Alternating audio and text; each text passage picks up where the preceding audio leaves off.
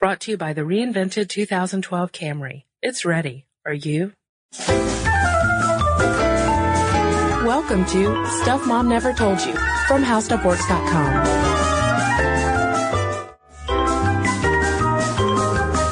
Hello and welcome to the podcast. I'm Cristen. And I'm Molly.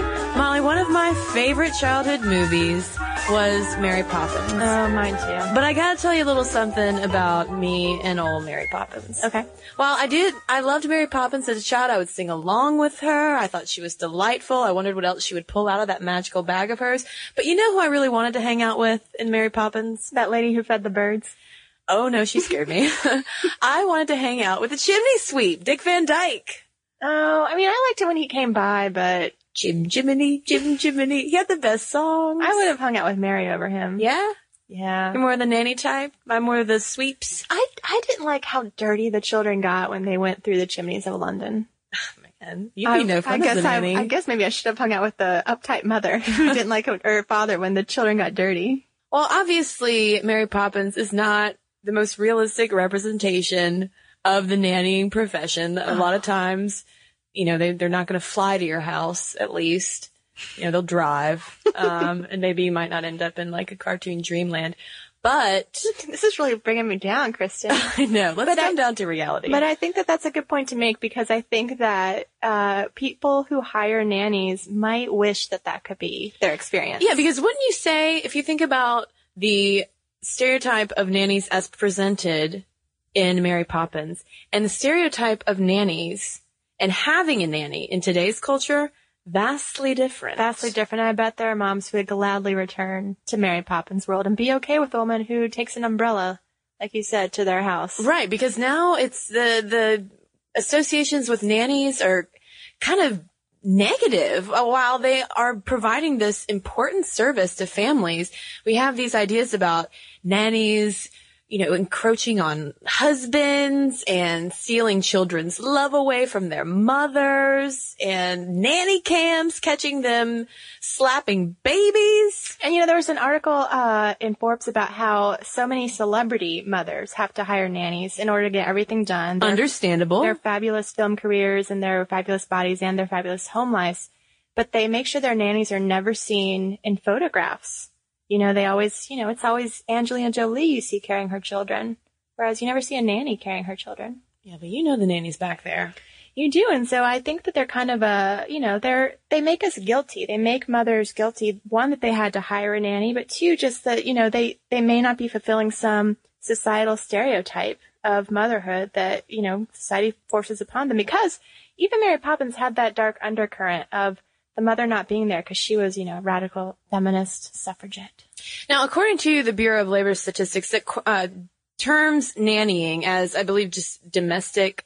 What's the term for it, Molly? Domestic. Domestic worker Domestic worker, just a general domestic worker. also includes caregivers for the elderly who might be in home as well, or maids. Now, I think that there are on the record around half a million nannies employed in the U.S., but you can't really rely on those statistics because there are plenty of nannies who are being paid under the table and off the record, which this sort of secret side of, of the nannying industry is one, one big problem that we'll get to a little bit later on. But needless to say, there are lots of nannies out there. And I would even argue that this whole guilt issue with nannies is, is kind of going against the fact that the rise in nannying is reflective of the rise of women in the workplace because no longer are nannies reserved for just the Angelina Jolies of the world, just for the extremely wealthy. Now you have many women uh, are in many dual income households that need to have a nanny because both mom and dad are working. And they can make that choice because they've got a range of childcare options and they'd prefer to have someone in their home. It's easier for them to have someone in their home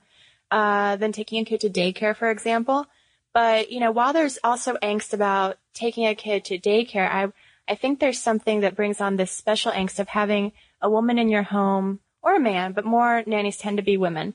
Uh, having a woman in your home that's not you, that's tasked with raising your children. And a lot of the articles that we read to get ready for this podcast talked about how fragile that relationship is between mother and nanny. I mean, technically, it's an employer employee relationship, but there are these high powered women who, you know, at the workplace can give orders left and right and uh, enforce authority and make decisions who become like deer in the headlights when confronted uh, with a discussion with their nannies.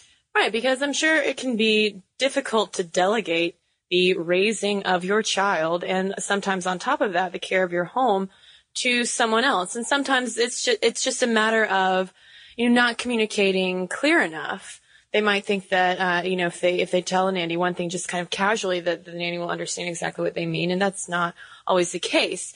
I think we should back up and point out that nannies are not a one size fits all type of employee. According to the International Nanny Association that you can visit at nannies.org, there are three main models of nanny care, which is custodial care, coordinated care, and surrogate care.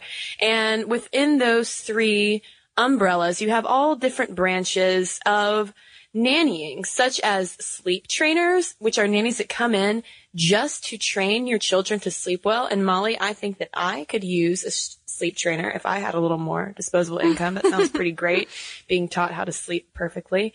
And then you also have au pairs, for instance, who are people who come in from overseas to oversee the children. And it, generally they're only allowed to take care of kids for up to a year and then they'll have to apply for a special guess, visa extension.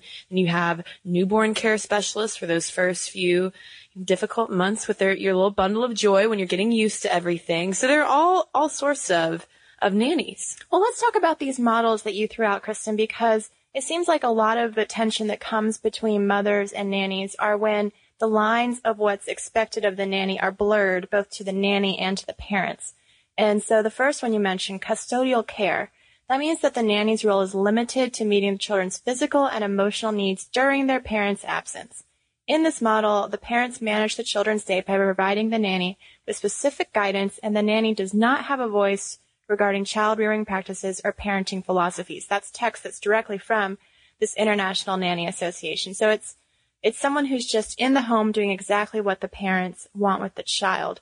Now, in a coordinated model of nanny care, the nanny is a team player in raising the child. You know, the nanny uh, is essentially a partner with the parents. She can decide how they're going to spend their days, and that's sort of the middle ground between coordinated and surrogate model. And the surrogate role, as the name implies, the nanny is the primary caregiver. You know, the the parents might be traveling a lot, and the nanny has to make all of the decisions for the child, you know, whether to take it to the doctor or whether to keep it home from preschool. And uh, I think it's when people don't know exactly which model they're using and exactly what the nanny's role is that a lot of this um, tension comes into place. Right. And obviously, no matter what type of nannying you're doing, it comes with a lot of responsibility because like or not, you're responsible for other little human beings and making sure that they are safe and sound.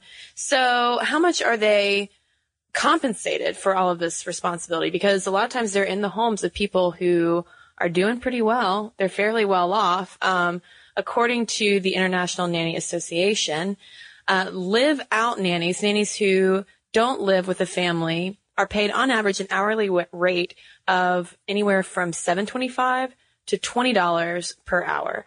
And then you have full-time live-in nannies who are the more Mary Poppins style. They, they stay at the house 24-7 who earn anywhere from 300 to $1,000 or more per week. But there are sticky situations in between there. The issue of overtime. Uh, when a family goes on vacation, does the nanny go too? If so, is she working more hours than she would have worked if the parents had been home with the children? And that's one of the reasons that the Domestic Workers United group has been really pushing for nannies to be recognized as professionals. You know, we keep them as sort of, you know, someone we can hire and let go at will, and these nannies want rights. And so in September of this year, the state of New York passed legislation uh, for these domestic workers that entitles them to vacation days, uh, sick days, appropriate notice of termination because these uh, relationships have been so loosey goosey that, that I think that's part of the reason why organizations like the International Nanny Association have sprung up. Among others, these organizations are trying to teach mothers who, you know, have never hired a nanny before how to deal with this new employee. Right. And just for a little bit of historical context as to why they have to, in 2010, push for things like mandated minimum wage is because throughout history, politicians have strategically excluded domestic workers, including nannies, from federal and state labor laws. Um, for instance, when President Roosevelt uh, was trying to push through federal minimum wage in 1937, in order to win the support of Southern Democrats in Congress, he announced that the bill would not apply to domestic help. Mm-hmm. And that was back in 37, and we still have not uh, we we still haven't corrected that at all. So we're having to go now on a state by state basis, beginning with New York. And you know, I was reading an interview with one uh, of the women who's been associated with pushing through this legislation, and she was asked why this has taken so long, and she made a really interesting point that raising children, cleaning a home is thought of as women's work, and historically, women, wives, mothers have done that unpaid, and so the fact that now we can hire someone to do it for us causes a lot of, you know, I, I think that people still don't value it the way that they should, which is why I think the, the salaries between different nannies vary. And I also think that's why women feel so guilty about hiring a nanny is because they have been told historically, this is supposed to be your job. You're the one who's supposed to wash your child's clothes and make your child's meals. And how dare you bring in someone else to do it for you? And so these women who come in, these nannies who come in for families and really help these women out in pursuing their career goals, and in just maintaining a level of sanity really become, you know, this guilty secret because we women are trained to think we should be able to do it all. And then one thing that you might not think about in terms of, say, immigrants who are coming in and taking jobs as nannies, they are in these upper middle class homes, earning as much money as they can, caring for other people's children so that they can support their children at home in another country. And there was one woman who was interviewed in Salon. I believe she was an executive editor at Marie Claire and she ended up writing a book about nannying and she had sort of a memoir type of, uh, type of book and she also had a nanny and she was talking about how among these, these New York women, these wealthy New York women who all had nannies, there was even a racial hierarchy mm-hmm. that would come out wherein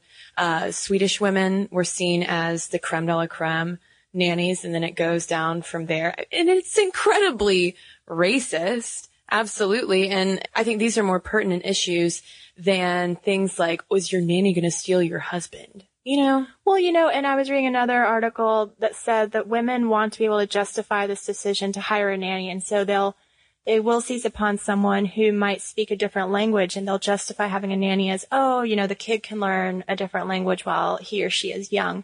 And it was, you know, women already feel so guilty about bringing this help in. And then they feel guilty, like you said, of all these class and race issues that, you know, sometimes they will just cling to the fact that they're exposing their child to a different culture. But what happens, you know, when you do actually leave for work and you're leaving your kid there with the nanny? So many essays we came across of women who felt so jealous of their nanny mm-hmm. because they felt that A, the, the nanny got to spend all day with their kid, and B, their kid might end up liking the nanny more than them, the mother. Now, some parents who are nervous about leaving their children with nannies, or if they just sense that something is a little bit off, if their children are really young and might not be able to communicate exactly how well or how poorly a nanny is doing, they will leave behind the nanny cam. The nanny cam. And this is a hotly, obviously debated topic within the nanny community. And I think that this is one where we, you know, the stories that end up on the news. I mean, how often have you seen a story on the news where the nanny was viciously abusing the child? Caught on nanny cam. I mean, obviously it's the bad stories that are going to make the headlines. And I think that spells trouble for all those nannies who are actually doing their job. And one article we found on them said that people who choose to go the nanny cam route really already know something's wrong with the mm-hmm. nanny. And it would have been better if they could have just talked with the nanny. But some nannies like them as insurance. You know, th- there was this one nanny and she was taking care of some brats, it sounded like, who they were fighting and one kid got hurt and, uh, the kid was like, we're going to tell our mom you did this. But, you know, the nanny knew she had the nanny cam to back her up. Mm-hmm. But what all those people were saying, by and large, was if you're going to have one, tell your nanny. But that just gets this larger issue of how to communicate with the nanny with someone that you kind of want to be part of your family, but who you also have to view as an employee. Exactly. And that's why the International Nanny Association and certain parent coach agencies are set up to really teach parents the importance of outlining exactly what the nanny's roles and responsibilities are because some nannies might just need to pick up the kids from school, take them home, make them a snack, do the laundry and call it a day. Other nannies might have to do far more. Maybe the d- nanny needs to walk the dog. Who knows? And sometimes the mothers may not even know until they have the nanny, like what they need from the nanny or what even their parenting philosophy is. And so they may kind of give the nanny, you know, free reign to get started. And it's only a little bit afterwards that they're like, oh, I really don't like the way she disciplines, or I really don't like the way she folds the laundry, because that was a problem that one woman was having with her nanny. And it's, it's got to be this ongoing evaluation of roles and responsibilities. It's, you know, we've talked, one of our very first podcasts, Cristen, was about how women don't like to negotiate. And I think having a nanny, one way to ease that guilt is to see it as a constant negotiation. And as long as you and the nanny both expect that, then it doesn't have to be this situation that's fraught with tension about, you know, you're ordering this woman around and you hope she doesn't take it out on your kids because she gets offended at something you say.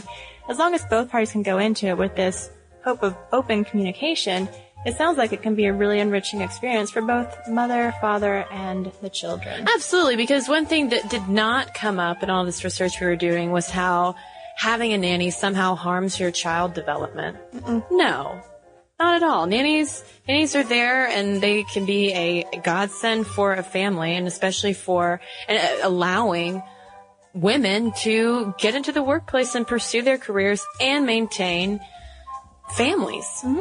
A so. nanny can be a way to have it all if you if you allow it to be.